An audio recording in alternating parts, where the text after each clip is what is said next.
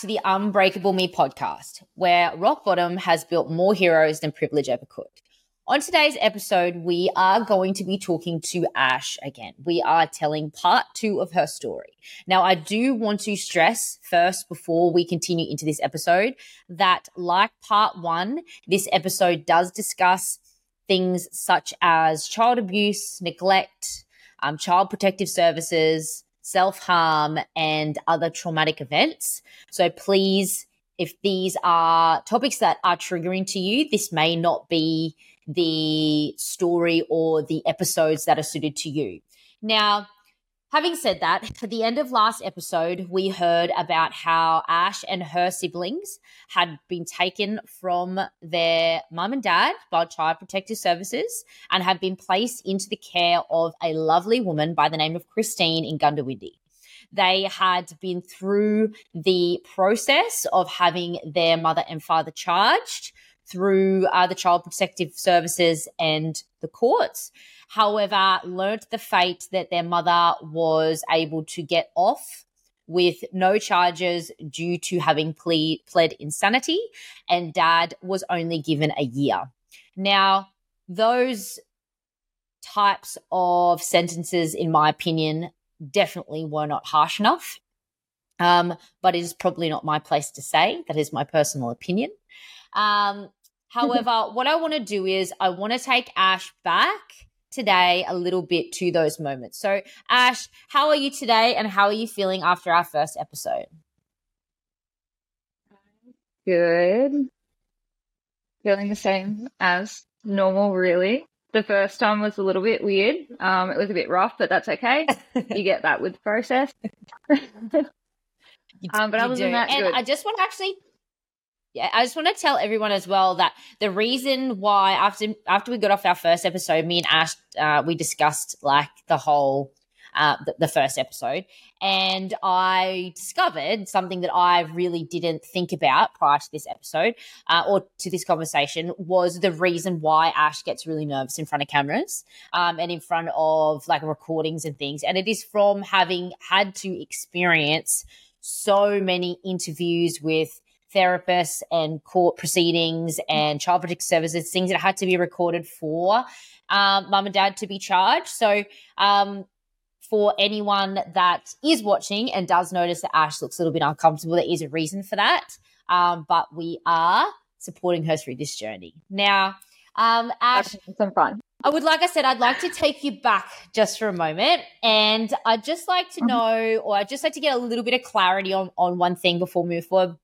And that was, did you yep. and your siblings actually have to testify in a court of law, or were you guys able to stay uh, like outside of those proceedings somewhat? Uh, no. So all our testimonials were given via recording or via people that would come into the meetings that were had. So we actually travelled from Gundy to Toowoomba a lot. Um, a lot of appointments, a lot of therapy appointments, and yeah, everything was recorded, has to be recorded. It's a really, really big process, um, which is good. They go yep. that in depth with it, um, because it does work. Not all the time, but most of the time it works. And yeah, so we never actually yep. had to be in the courtroom, which was really good. Um, really, really yes. good. I don't think I would have done that. Um, but yeah, basically a lot of backwards and forwards, and it took a really, really long time. It started, I think, I'm assuming as soon as we were placed into care, and it took till I was about, pretty sure I was like 15 or something like that when it was finally done, and they were finally charged. Well, one of them wow. was charged, but yeah. and did you did you have contact with your mum and dad in that period, or was that that was that highly restricted due to the due to the um or not the not the allegations, but due to the yeah. court proceedings? Uh, so we, I had actually cut contact with them. I think my last visit when I was about 14, we'd had a few visits. There was only a couple. I think there was about three. Um, and at one of the last ones, I pretty much just cracked it and said, yeah, nah, look, I'm not doing this anymore. Um, one of my little brothers also cracked it. Um, but the youngest one was too young to understand um, which is yep. understandable. He was like six when we were fostered, so still very little. Um, but yeah, I cracked it and I put a yeah. stop to visits and stopped all communication that way because I was just done. Yeah. you're able to shut that. You're ready to sort of somewhat shut that door and just say, "I'm, I'm done with this." And that was the last time you spoke to them, like it, like in your childhood. Um, over the years, I did send quite a few messages. Obviously, I was a very angry, angsty little human being who wanted answers, and I didn't Yes. only want answers for me. I wanted answers for my little brothers as well. Um, you know, which everyone wants answers. Sometimes we don't find them. Unfortunately, I didn't end up getting them, which is okay. Um, it wasn't for a long time. I held on to that for a very long time. I was very, very angry. Yeah. Um, and now I just not knowing try not the angry answers to your I don't like it. questions. Basically, yeah. It wasn't Do you think that's not so much why. part? As... Yes, I definitely think it's the hardest part because I just not so much for my benefit. It was never for my benefit. Like I'm big enough, strong enough, tough enough, whatever. That's fine. But we're talking about very small, small children. I was nearly a teenager. I'm not very big, um, but I was nearly a teenager. They were little kids. Like Yeah. they Yeah. were very little. I wanted answers for them. And if you were going to do yeah. what they did to someone, why have so many kids? Like there were all the questions I wanted answered. Like Well- why have a family to spin around and do this?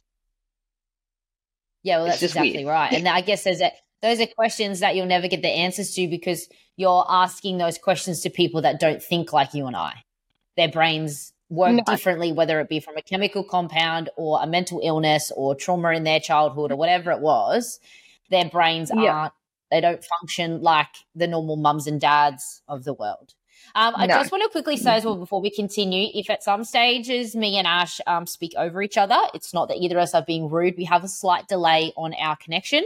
Um, so I just wanted to quickly state that in case um, it does sound like sometimes we're talking over each other. Um, it is not intentional that either of us is doing that. Um, so let's get past that, Had. I wasn't to think we were being rude bitches, like just like talking over top of each other. Um, so No. yeah. so okay, so let's fast forward a little bit, hey. Now, I want to know Yeah. as well, Ash, during that um during that time of child protective services, I think we did touch on this a little bit, maybe in episode one. But were you and your siblings able to stay together for all of your um your time in foster care? So unfortunately, for the entirety of our time in foster care, no. So I was able to stay. Uh, me and the boys were kept together. I think for about two to three years. Um, and something occurred. I never really kind of knew what it was. I kind of have a rough idea what it was, but nothing concrete. You know, that's let's just let bygones be bygones in that aspect. Um, but unfortunately, they were moved. Yep. So the, I was left in Goondiwindi and they were moved to Ipswich. And my brothers ended up in group home, Oh, which is very rough, um, incredibly rough. So my experience and their experience is very different. And their experience is a lot worse than mine. And also factoring in the fact that they were very young. Like we're talking little people. We're were not they- talking big people. We're talking kids. Now, when you say They group homes, is that is that just like So basically, it's a You go. foster home, but not as in like you go to someone's house and they're like, oh, you all live here and it's all fine and dandy and she's all great. It's basically a house where it's you Yeah. and other foster children all grouped into one home. Um, it depends on the circumstances as Yeah. to why you're in there. Sometimes it's because there's not enough foster carers, there's not a, there's not enough homes available, emergency placements. Like there's a bunch of different reasons. Um, but yeah, so Yeah. they have a rotational shift of either youth workers or docs workers, and they basically come in and out. oh, So you don't actually Okay. have one person that can they're like carers? Yeah. So they're Yes. like a supervisor in- almost, like a yeah. Okay. Basically, yes. You're very much left to your own devices. So you Um, my brothers definitely got the short end of the stick in that aspect, and I will say that for the rest of my life because they really did. They definitely did. yeah. Wait, and how are they doing now? Your brothers? They're good. They're doing the best they can with um with Yeah. everything and with their lives. We're all quite similar, um, especially the three of us that are still as close as what we are. I wish nothing ill to the others that we don't speak to. That's just they made their choices, we made ours, and that's okay.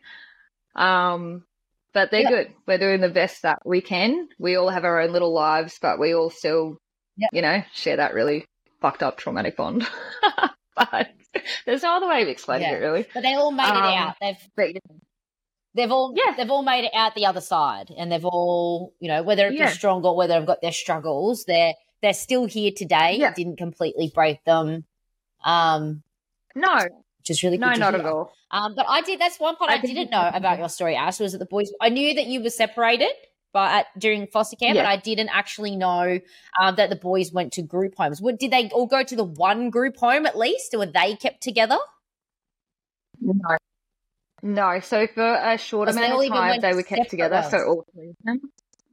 And then they were separated into other foster homes.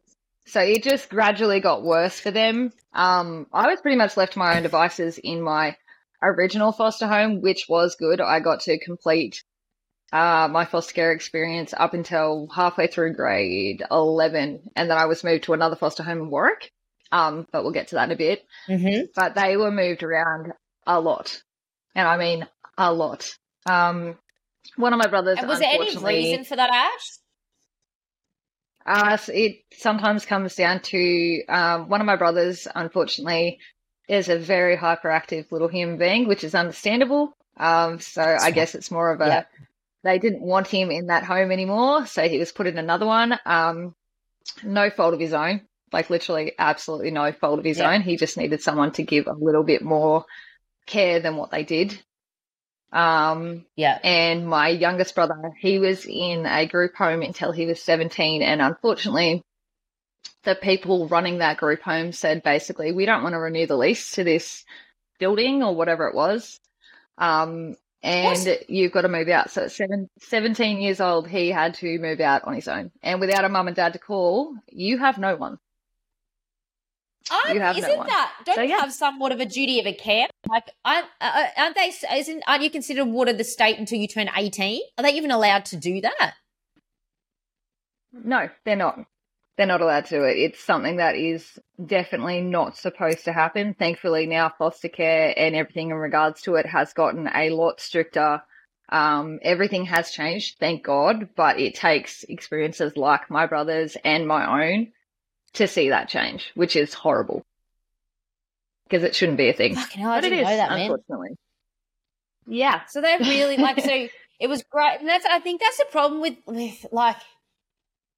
And I know it's not a hundred percent the system's fault. I know sometimes that there's not, you know, there's not enough foster carers. And I know, like, you know, for the most part, hopefully they're all doing the Yeah. best they can. You know, I'm sure there's some that care more than others, but Yeah. it just sucks that you have like you guys did nothing wrong. There's five of you, like you know, like even like you said, if if your mum and dad didn't want five kids, why they have five kids? You know, if there'd just been two of you, you know, maybe you could have, you know, been moved around a lot easier. But like to have not only separated you from them, but then separate them from each other, and like you just sort of think like you're making this Yeah. trauma worse and worse and worse. And I know they're probably doing the best they can, but it's just like fuck. There's got to be a better Yeah. way sometimes. Like what? Like why? Like why? Like oh, it Yeah. really it, it grinds. It's so. It's just Yeah, shit. it makes you that's very ba- that's all. I, I've got no It other makes you- words. It's just like there's like the, the the steam's coming out my ears if these headphones weren't on. You know. Like- all right. Let, very true. yeah. Let's We let's get on to some have let's yeah. Let's get on to some brighter stuff, hey, just for a moment. So, um, tell me, you Okay. mentioned that you moved to Warwick. You had a second foster carer h- halfway through grade 11, I think you just said. Um, and this lovely Yep. woman I know is known by the name of V. Don't know why she's named V, but I'm guessing you're going to tell me. tell me a little bit about V and how you ended Yeah. up with her and how she changed the game a little bit for you. Um, so I was 17. I was in grade 11 at Gundy High School. I was a little bit naughty Yes. and was walking around Gundy with a bottle of vodka. Really? of my jumper. Yeah. Um, which turns out is a big no-no when you're a ward of the state. Um, didn't know that at the time. Mm, Definitely learned that lesson the hard way because they can just take you and move you somewhere else, which was news to me. Um, Oh, no, I already knew that, but I think okay. yeah. Yeah, they're like, hey, dumb, don't do that. Come on, let's go. Um, so yeah, I was halfway through grade eleven, and basically, um, there was other circumstances that are, you know, background and completely off topic, so we won't get into those. Um, but yeah, Mm. going to school, messed up a little bit. Nothing too drastic. Like I never really did anything too hectic, other than a bunch of really stupid shit. Yeah. Yeah. just normal stuff, really. And yeah, got caught with alcohol in my hoodie.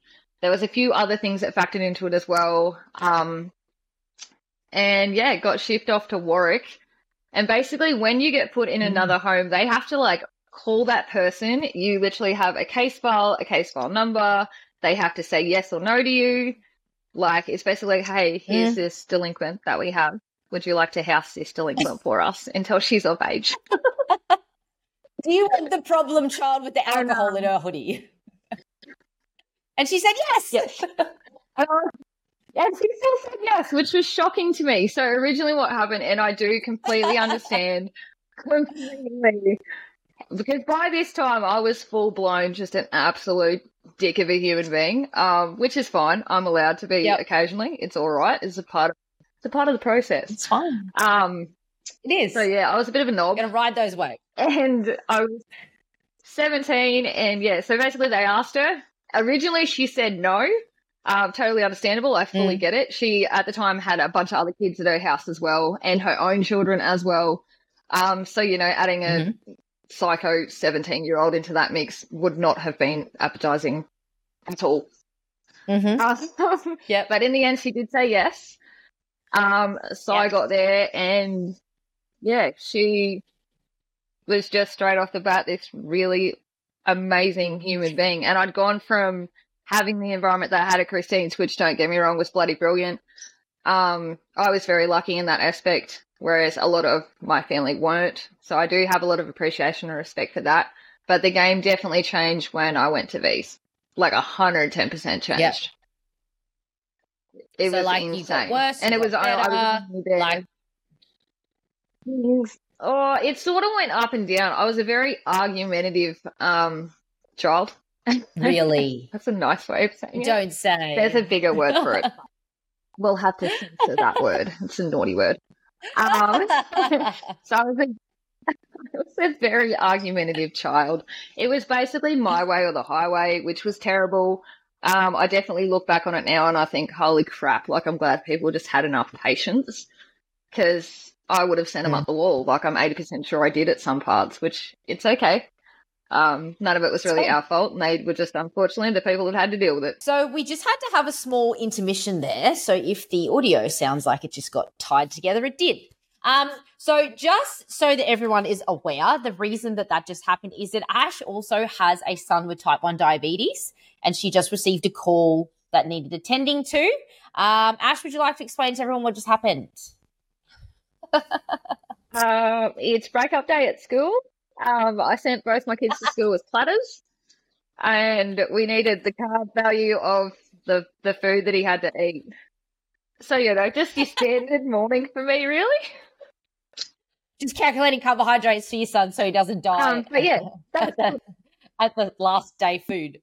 Now, where are we up to? essentially Okay, yes, so V. yeah, We were at V. Okay. So um so the game changed Yeah. a little bit when you got to her. Um and she eventually took him Yeah. into the home.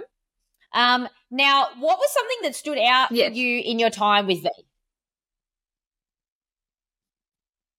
Um, I think the thing that most stood out is she 110% let me be myself, but she definitely didn't take my shit, which was Ooh, good. Like. Christine never allowed it. She definitely never allowed it. Um, Christine didn't. Like she was pretty old school, which was awesome. Um, but she's got, you know, V is a lot younger than Christine, and she also had Yep. teenage daughters of her own that were attending high school and stuff, and kids of her own. Um, you know, that were mixed in to having, you know, a bunch of foster kids in your house, which could not have been easy for her own family or anyone's family, really. I would think it was very rough. Uh, but yeah, she definitely didn't Yep. take my shit at all. Um, and her husband, which we're also going to call V, because his name also starts with a V. Um, Okay, so a V and V. um, me and him got along like a house on fire. Uh, we did a lot of arguing, like a lot of That's okay. arguing. I rode a donkey there once Yeah. and I fell off and I stabbed my glasses in my head and I got a little scar on my face. That was pretty cool. Um, Nice. It was just different to what I'd done because I was with Christine for a very long time, and then to only be with someone for a brief amount of time, uh, it was it was different. It was wild, but like good. Yeah. It was good. I think it's what I needed at that stage where I was at, like trying to finish school and trying to, you know, get on my feet so that I could help in any way, shape, or form. Because my brothers were still currently in foster care at this point. You know, help be there for them as much as I could, and um, yeah, Yeah. definitely didn't harm me in any way, shape, or form. Well, that's good. Now, in Warwick, is that where you met Mr. Ash? So, Ash has a partner called No. Ash. So, is that where we met Mr. Ash? No. When did so he come on what the makes scene? this story even more interesting and, Oh, and probably ridiculous get- is we actually dated in high school. Um and we only broke up because I got moved to Warwick, but the issue was I couldn't tell him that I was being moved to Warwick. So he thought I just oh, dumped him. no. so you just did the split. Let's see ya. See if motherfucker, I'm out of here. Yeah, Yeah. Yeah. Oh, he's like, I didn't actually know. And then someone told me. Yeah. It was basically the teachers and stuff were like, no, she came and got her art book and stuff. And then he was like, oh, she got moved. Right. Um, So yeah, so we actually met in like high school and dated or- in high school.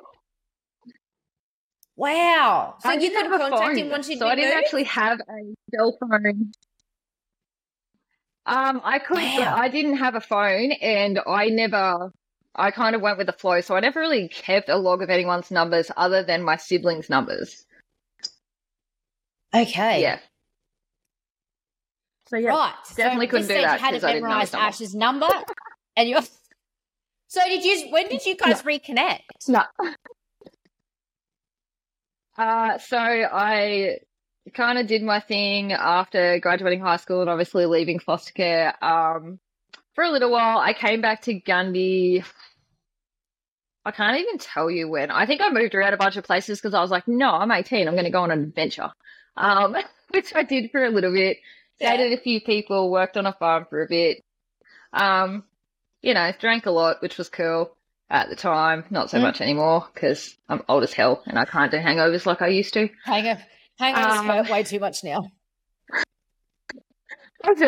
I just can't do it. It's Yeah. overrated. No. I don't care. I'll take a nap. um, and yeah, we, I had not long separated from a previous partner and I had moved into town into Gundy with one of my mates and started living with her because obviously nowhere else to go. No parents. Yeah. Um, so you quite literally have nowhere else to go, which can make it incredibly difficult, but you figure it out. Yeah. Like I promise it's something you can and will figure out. Um, and then Yeah. yeah. he, I remember I was down the Maney one day and I was near the co-op and I used to, oh, I mean, I can't say I used to because I still wear whatever the hell I want, um, whenever I want. And I had on this like Mm. rainbow top thing, and at the time he had a black Holden Ute, and he kind of fanged it past me, and we both looked at each other, and I was like, "Oh, I know who that is." And he said when we started talking that he knew that it was me too. Um, neither of us said anything for a little bit, but then he reckons that he started chasing me pretty much straight away. Which, regardless of the fact of how small Gundy is, apparently I was very hard. I was very hard to find. Apparently, I don't know how, but yeah. So yeah, then we reconnected. Um, I went to the movies with a mate, and he Mhm. sent me a text message and was just like, "Hey, what are you doing?" And yet, and it went from there. And now, if we yeah. fast forward, Yeah. well, fast forward to tie in little Mr. Harlequin, um, Harlequin being your type 1 diabetic son. Um, fast forward 2012, he was born. Along came this little person of your own.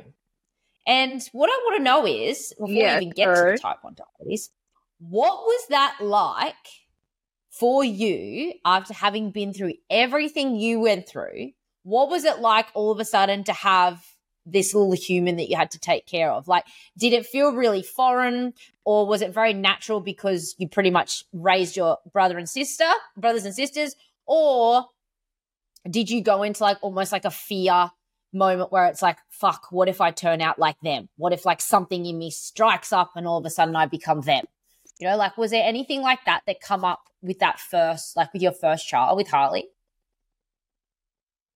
Uh, so I had Mason first, which is all right. He's 11. Um, I had him first, and I had him. No, you're right. You're totally fine. I had him in 2012. Um, and he's just yep. the most.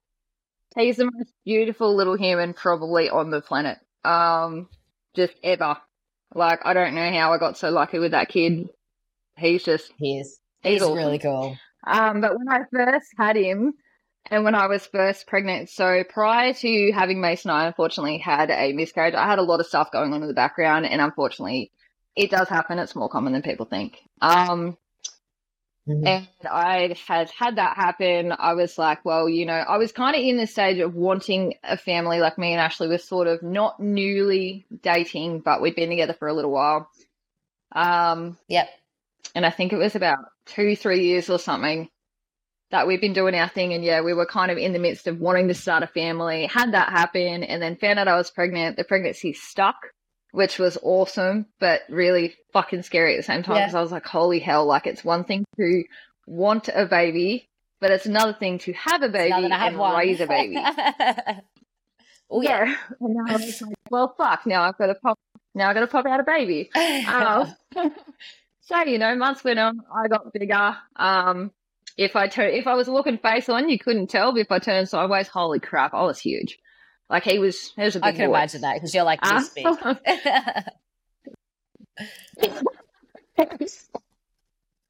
um, but yeah, I remember being pregnant with him, and I don't know, it was a mixture of, it was a mixture of everything. Like I was, I always had that fear of I just, no matter what, I can't be them.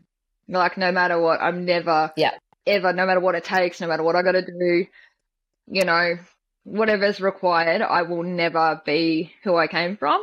And to get over that as a yeah. mum, it was really, really hard because it's a constant fear. Like you grow up in an environment like that, and that is the first thing you think of as a teenager or as a kid is, holy fuck, I'm going to be them. And it's horrible. It is fucking horrible. Yeah. but, um, and I mean, you were never going to be them, but. No. So yeah. I had him and he came out at eight pound, I think five. And he was kind of just like this big yeah. wiggle. And then he was out. And yeah, I remember just holding him for the first time being like, holy hell. Like I have this beautiful tiny little baby. Um, Oh, wow. And yeah, he had the sweetest little angel face, still does, even when he's being cheeky to me, which is, you know, that's normal. Um, he is my mm. child, so I'm not that shocked. Um, but yeah, I just remember being scared but so happy all at the same time. Like thinking, yeah. holy shit, like, yep, all right, Captain, now it's real. Like you can't do nothing now. Um, and yeah, for the first little bit, it was scary. Like I always will have that doubt, like, am I doing the right thing? And you know, am I doing enough? Am I doing too much? Like I'm always stuck in that trying to find that balance, like all the time. Yeah, which is frustrating but necessary. Well, you're definitely considering where you've come from, Ash, and I've seen how you run your household and how how well behaved and well mannered and impeccable your children always look. Like you are definitely you have from where you've come from to be able to to literally do the opposite with your children. Like most unfortunately you see a lot yeah. of like you know, history repeats itself because of the trauma you know because of the psychological trauma you have just yeah. come like leaves and fucking bounds completely. Um, now, yep. so apologies for the Mason Harlequin uh, fuck up before, but then in 2014, Harley was born. I got all excited to talk about Harley because we just had like this little mini break because that Harley had caused yeah. with whatever he was eating, probably some sort of chocolate biscuit and his carbs. Um, so I got all excited to talk about Harley, but my apologies. 2014, Harley was born, and we're doing it all again. Yes. So explain what happened there. Yes. So from what I remember, Harley wasn't born with type 1 diabetes, was he? No. So Mason was, I want to say two and a bit, nearly three, because I think there's about a two year age gap there. I'm terrible with ages and mass and all of that. Like, it's just gone. Um, so yeah, he was two plus two is five or something, isn't it? Yeah. Yeah, I don't know. Um, he was basically a toddler. and then I was like, oh, you know, it's really funny. Like, we should have another one. Like, this seems like a really logical idea. Um, and in the space of myself and Ashley actually having Harley and Mason, there was a few, you know, just background things that happened. Nothing too hectic, but, um, you know, just life. Me and Ash had some things, as any young parents do. Keep in mind, we were 21 when we had Meso. Um, so still Yeah. quite young, but not young, young, obviously. Old enough to know better Yeah. and to want to do better, I guess. Um, but yeah, there was a lot of background things.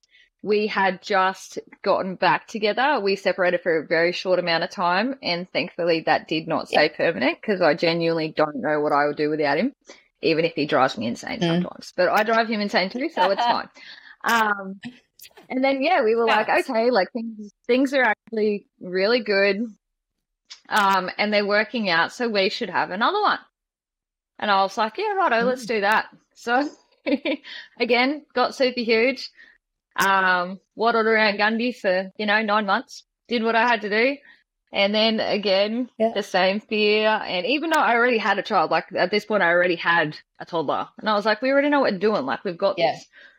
Um, Yeah. but it's still so scary. So bloody scary because there's so Yeah. many things that just constantly tick over in your brain. Like when you go Yeah. through stuff like I did and my family did, it just never stops. Um, unfortunately, Yeah. it's a very constant reminder of that. So yeah, I had Harles. He was huge too. Had a really, really ginormous head, like very large.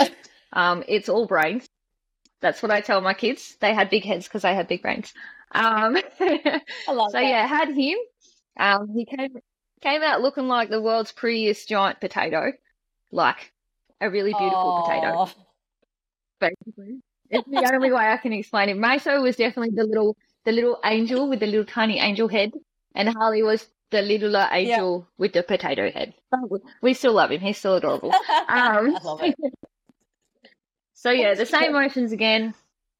Same thing again, kind of just got into the motion of doing what we had to do and being the best parents we could be and, you know, just doing what we had to to give these little people that we willingly chose to bring into the world um, the best chance we could, regardless Yeah. of our circumstances or things we had been through.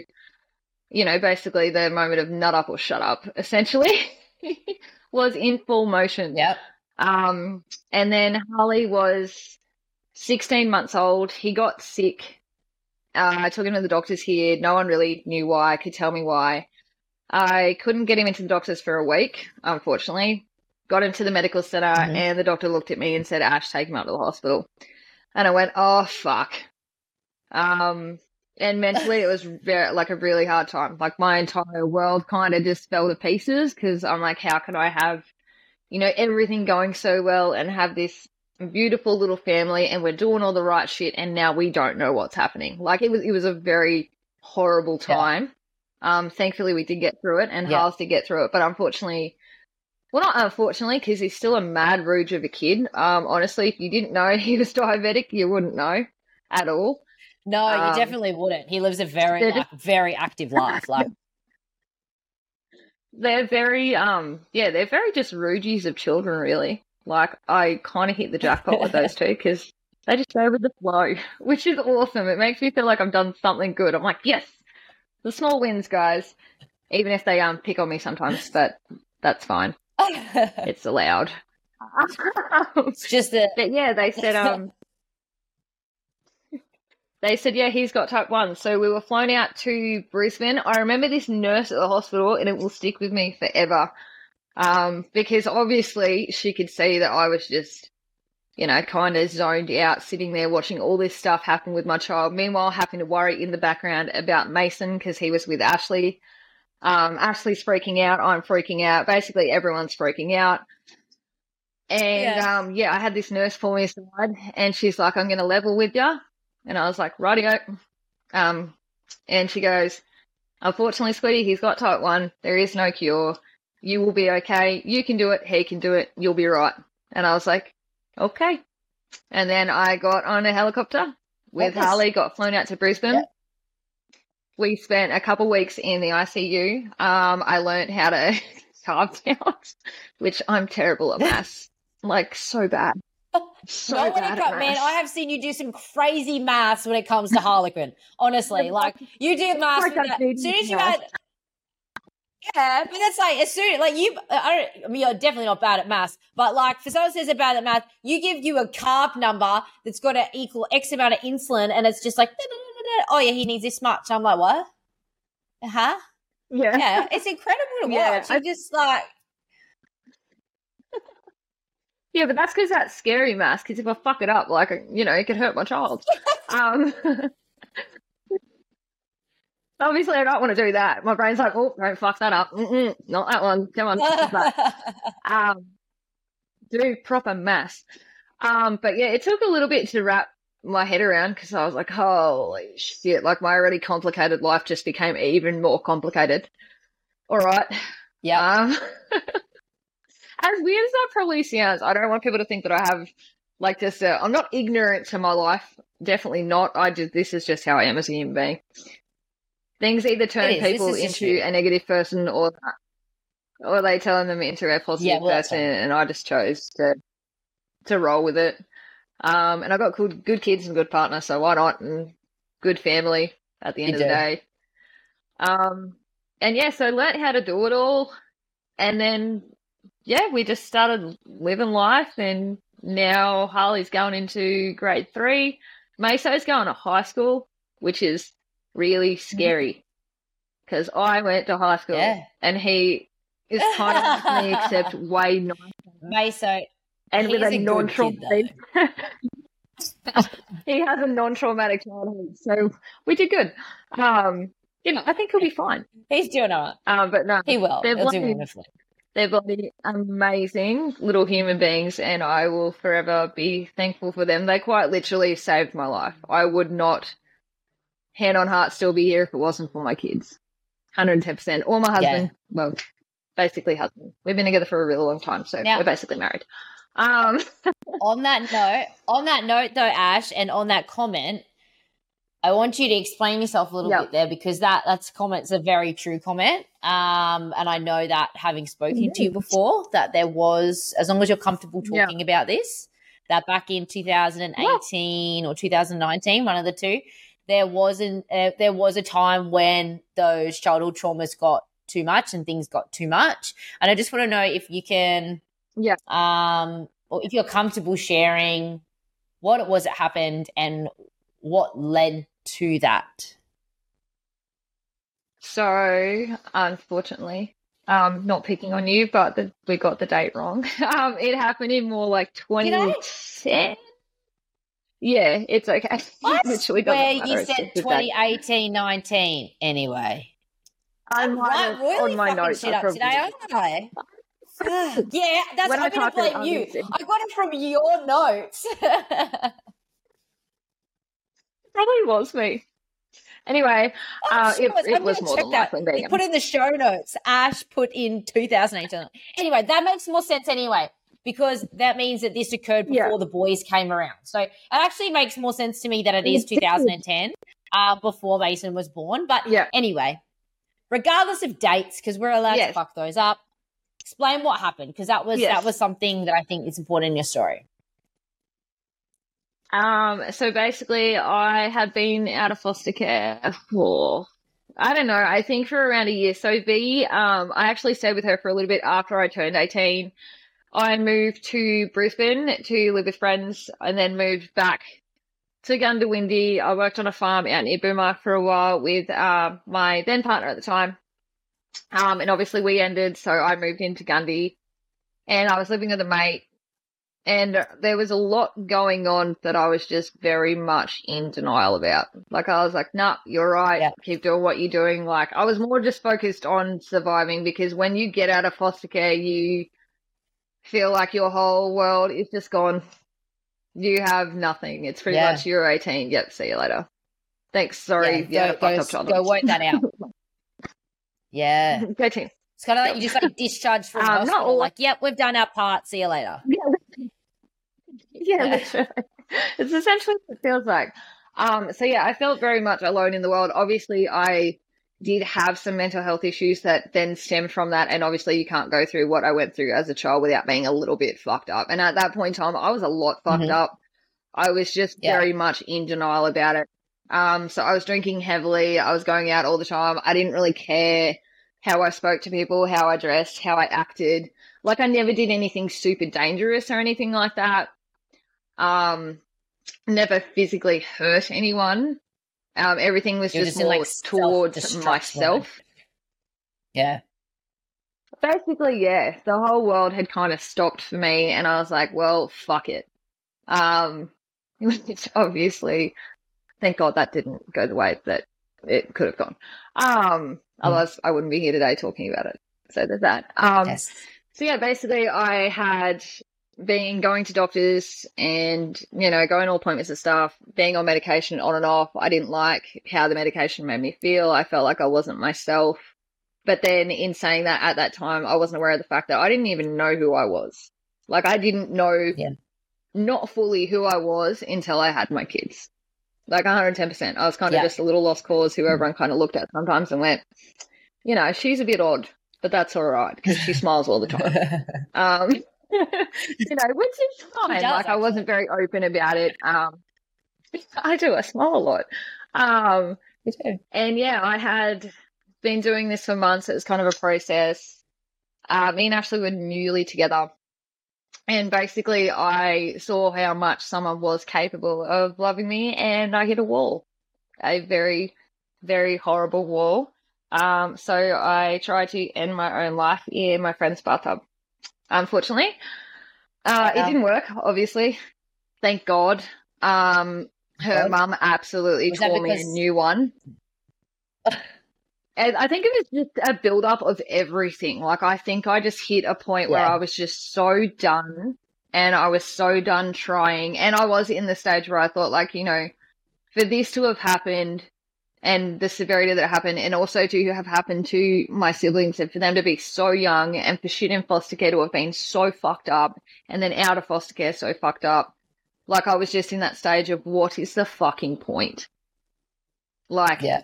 Yeah, like I was literally at the stage and the mentality of this world is better off without me in it because what's the fucking point?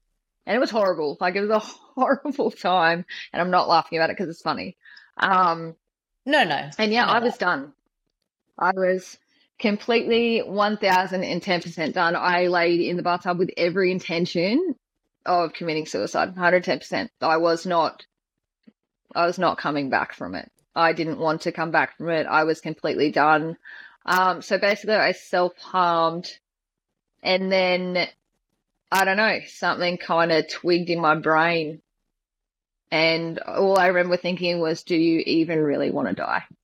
Like, do you really want to die or are you just hurting? And then all of a sudden, you know, broke down in tears, went through the motions, um, grabbed my friend, grabbed Ashley, you know, obviously got myself sorted, got the help that I needed, but it was a massive process. It's something that will stay with me forever. I will never, ever, no matter what, I don't care what it takes to never, ever, ever get that low again. Ever. In my life.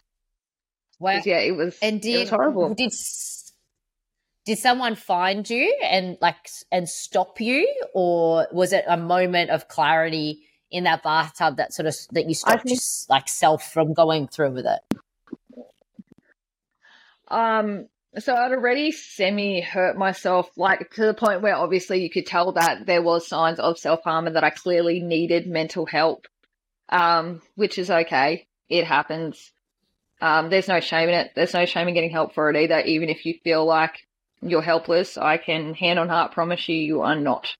Um, even when it gets that dark, you don't think there's a way out of it. There is. You've just got to figure out what it is and what works for you. Um, but basically, yeah, the signs of self harm were there. I had a conversation with my friend's mum. She told me a new arsehole. arsehole. Um, so thanks for that. At the time, I was pretty peeved about it, but as I got that little bit older, I was like, holy shit. Like, you know, um, because unfortunately at the time my friend had a little boy and he was living in the place where we were living, obviously. Not something you think of when you're in that headspace, which is completely understandable. When you're out of that, you're going to think of it. Um, and yeah, her mum absolutely tore me a new one. Was like, we're going to get you help. Like, you're not alone. Um, and yeah, everything sort of just kicked off from there. And I got myself sorted. Kind of, it was a very slow process. It didn't happen all at once. It's, um, you know, I'll never be fully fixed. There is no fixing a lifetime of hurt. You kind of just find healthier and better ways to deal with it. And Sometimes it'll hurt, sometimes you'll have a cry, but it's a part of it, and that's okay. Wow, so Ash, you've been through a lot in your life. Like you have come yes, from I have the childhood that you were that you had. You have come through the foster care system. You have lived through um, a, a, suicide attempt. You have birthed two beautiful children you are now also yep. been dealt the card of type 1 diabetes and navigating that and you do that with your eyes closed really like i i, I know how hard and how much you and your family struggle with that because i know there's a lot of late nights there's a lot of alarms there's a lot of phone calls to the school a lot of schools calling you all that sort of stuff um but yeah. there's also one more thing that happened that i want you to tell people about because i think it sort of closes off your story a little bit what happened two years ago two years ago. I'm gonna have to check my notes now because I forgot. two years ago. We've blocked this one. I'm gonna read. I know I, I didn't mess up have. this timeline, guys. Your mum. No, this one is probably. Oh right, right. Yeah. Okay. Yeah. Definitely block that one. That one. Um, like you, de- you blocked that one out. I was like, I promise I didn't get this timeline wrong. No, Maddie did not. This one is correct. You are accurately correct. So, two years ago, I unfortunately found out through TikTok. also, my siblings found out the same way, which was pretty rough. Um, that our biological mother had kicked the bucket. She had died. We found out mm-hmm. on social media. Um, our sister uh, who we don't have contact with for various reasons. Um, we just have different directions in life. We wish her nothing but happiness and health and all that jazz. There's no bad blood there. Um, but she had posted a video basically saying that Michelle had passed away. And wow. yeah, we found out um, the hard way. I, me and my brothers kind of called each other and were like, well, what the hell? Like, you know, is this real? Is she actually gone? Um, we then checked to see, obviously, if our father was still alive. He's very much still alive. He's even still alive to this day. Um, he's just, you know, nowhere near us, which is great. Um, mm-hmm. And yeah, it kicked a lot of things off, a lot of feelings, not just for me, but for my siblings as well. Um, on the day where we found out, we all kind of just did what we usually do, which is brush things off and be like, yeah, nah, she'll be right. Um, I had a few beers. Yeah. I was at my best friend's house when I found out. Um, so, you know, we kind of just turned it into a arvo, had a few beers and went through the day. Um, you know, me and the boys chatted about it, had a bit of yarn and went, oh, well, you know, she's dead, which probably sounds really rough. Um, but that's unfortunately how we felt about it. Like there was no love there, which is kind of hard to explain to people. Like we fully yeah. understand that she was our biological mum. She was the one who brought us into the world, and we are thankful for that, and especially for the lives we now get to experience. But that doesn't mean that you can just excuse years of abuse and pretend it never happened because no, definitely not. Um, yeah, exactly. And yeah, for me, that that set off a very unfortunately dramatic spiral again, but it was different from the last time because not automatically. I kind of went through the motions for a little bit. Um, obviously, no harm came to anyone else. Um, no severe harm came to me either. Um, I more just let my health, my health slip, my physical health, my mental health, all that jazz kind of went down the shitter. Um, and I was running on autopilot instead of just admitting that, you know, hey, girlfriend, your um, your mum died, and it's okay if that hurts. Like that's okay. Um, so yeah, kind of fucked It's myself allowed over. to hurt, even though yeah, it's allowed to hurt, even Yeah. though you didn't love her in the sense of like how a mother and daughter love each other. Yeah. It hurt more in the sense that I think for you that now I'm never gonna get the fucking answers that I wanted because now you can't answer Yeah, my I think questions. Exactly. Like there was and the doors that fact were shut on you rather than you getting closure first. Yeah, and that's what, like, you know, and not even just for me, for the boys as well. You know, they Yeah. deserved an answer. And like I said, I had tried. Um, you know, I was the one that wasn't afraid to ask questions. I was the one that would send messages, like fully having a go at them. Did not care, could not care less what they had to say or what they were going to do. Just did not give a shit. Yeah. Um, still, still don't, to be honest. Still don't. Um, and yet more answers for them. Like, I think that's what hit hardest the most. And the fact that she was gone, that was massive. And it definitely made Yeah. me personally feel a way that I didn't, I don't think I was ever prepared to feel that way about it. Like, I didn't think Yeah. I'd cry. I didn't think it'd hurt. Like, I was like, nah, fuck the world, fuck her. Like, you know, it's me and my family Yeah. against the world, and we just got to do what we got to do. Um, but it did. It Mm. sucked, and it was horrible. Um, and yeah, I lost a lot of weight, like a fuckload of weight. Mhm. I lived off Red Bull there for quite a while, which you already know, because that's when I um pretty much messaged you one day and blurted out my entire life story. You did. I got a random message from.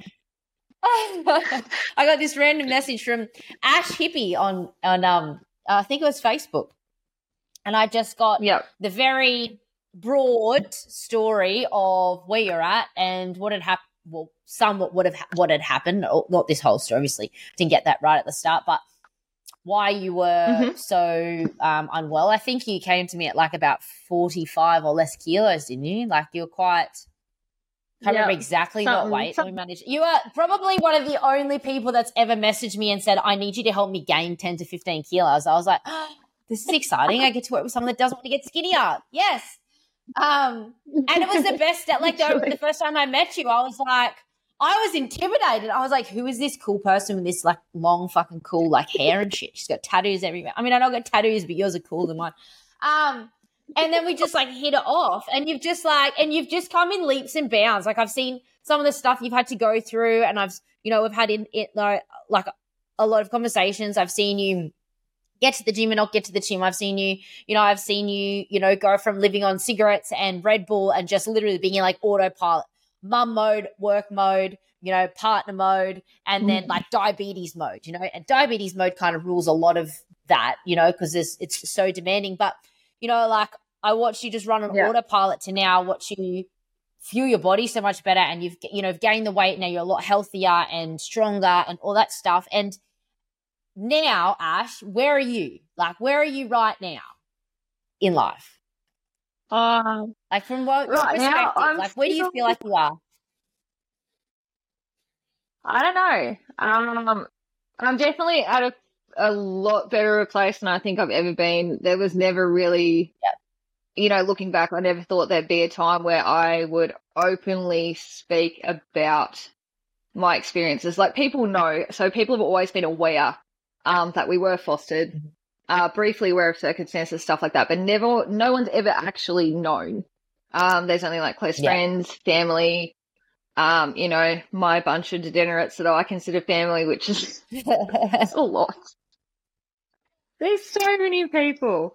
Um, but just, you know, basically anyone that's shown me love and, you know, kindness and I just reciprocate that and, you know, the vibes are just good and I'm like, you know what, we'll be right. Um but yeah, I'm definitely at a stage that I never thought I would be. Like ever.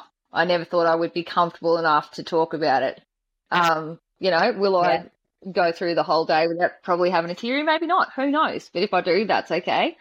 Um, Yep. That's right. But That is I'm totally good. fine. Today's conversation wa- wasn't quite as heavy as the last one. We covered a lot of the heavy, heavy stuff last no, in the first episode. Tried to keep this one a little this bit one's lighter a lot more positive.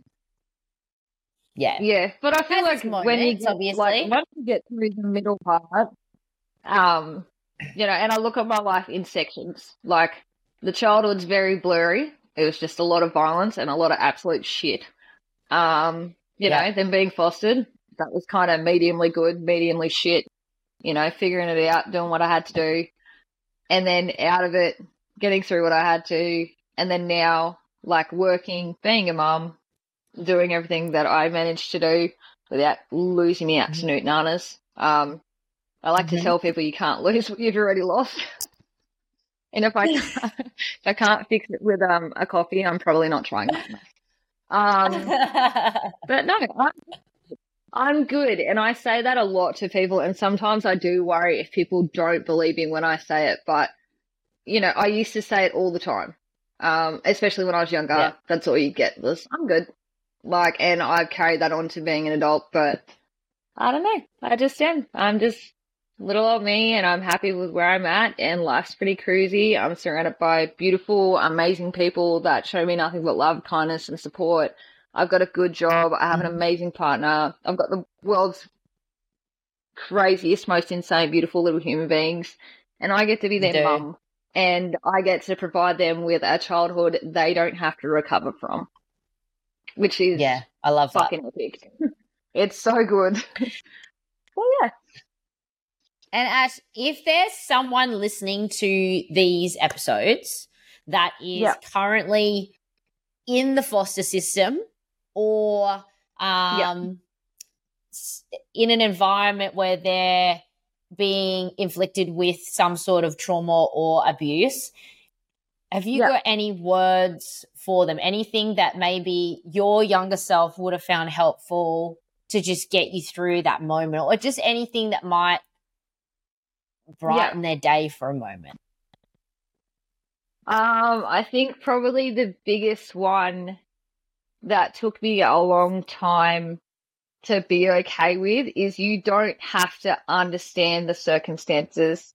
But the easiest Mhm. thing, and it's more just the kindness to yourself, is just stop trying to find an answer. You're going to do more harm to Yeah. yourself than you are good. And nine times out of 10, you're not going to realize until the damage is done and it's too late. And then you've just put yourself through hurt again. Sometimes there isn't an answer Yeah. and that's okay. Um, you know, which is easier said than done. Um, the other thing would be to, you know, remind anyone in similar or anything that anyone relates to that's, you know, I've covered or about my life in regards to my life. Um, you're not alone, even when you feel like you're alone, even when you feel that no one else Yeah. feels how you feel or knows what you're going through. You are more than definitely not alone. It's going to feel like it. You're going to hate it. You're going to go fuck the world and, you know, do what you got to do. And that's okay. You have to go through those motions to get to the good place. And even when it feels like you won't make it, which it did for so long, um, I can hand on heart Yeah. assure you that you will. There, like, I am living proof that you you can make it. It just takes a lot of work and you've got to be willing to do it. You've got to be willing to not so much allow people in. You can't just go and give someone your whole trust and your whole world. There's still things that I keep to myself. There's still things that I don't discuss with anyone. Um, you Yeah. know, you're allowed to have that little bit of a guard up and that's okay. But if you need help, ask for it. Don't continue Yeah. to punish yourself for something that wasn't your fault. Um, and don't continue that Yeah. cycle of abuse because not getting yourself help, you're just abusing yourself. You just don't see it that way because your brain won't let you. Um, Yeah. and foster care is not forever, and it's okay if it sucks. and it's okay if you don't feel. It's okay if you don't feel like family to those people that you're with. Um, even if they, you know, you can be put in the most loving foster homes in the world. Um, and you are going to feel that difference. And it's not really a difference that a lot of people talk about. Like you, you know the difference, especially when those people have biological children in their homes of their own, which obviously people have families and they're still carers. Fully understand that. Um, but it can lead to a Mhm. feeling of, you know, loneliness because you can see the difference. You feel the difference whether it's mentioned or not. Yeah. Um, and yeah, when You you get through why foster care and given make it out on the other side, yep, And when you get through it and you make it out on the other side, just know that you will be okay. No matter how long it takes, no matter what you have to do, do it. Like even if it sucks, You even if you don't want to, even if even if you want to headbutt a wall, it's okay. Do all those things, but prioritize, prioritize yourself too, because otherwise, in the long run, you just suffer and you just continue to suffer, and the cycle never ends. You are capable of breaking it, even if you feel like you never will, because you can. Yeah. you literally can. Can. It's doable. It just hurts a bit first.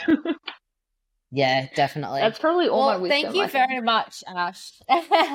thank you very much, Ash, for taking the time to do these episodes with me. I think that you have such a story of resilience um, that I think a lot of people will take um, on board, and that I think a lot of people can learn a lot from because I think we live in a day and age where everyone feels like poor me, and you know, I don't think a lot of people have actually Yeah. experienced anything anything e- enough in their life where they've actually had to come out of something like this so to actually see and hear from someone that's been through real trauma and and like something as powerful as this and as as terrible as this you've come out the other side i think a lot of Yeah. people will will really get a lot from it. And anyone that's suffering in those circumstances will see you as a major beacon of hope. Like not only have you beaten it your all your siblings are still alive. You're still alive.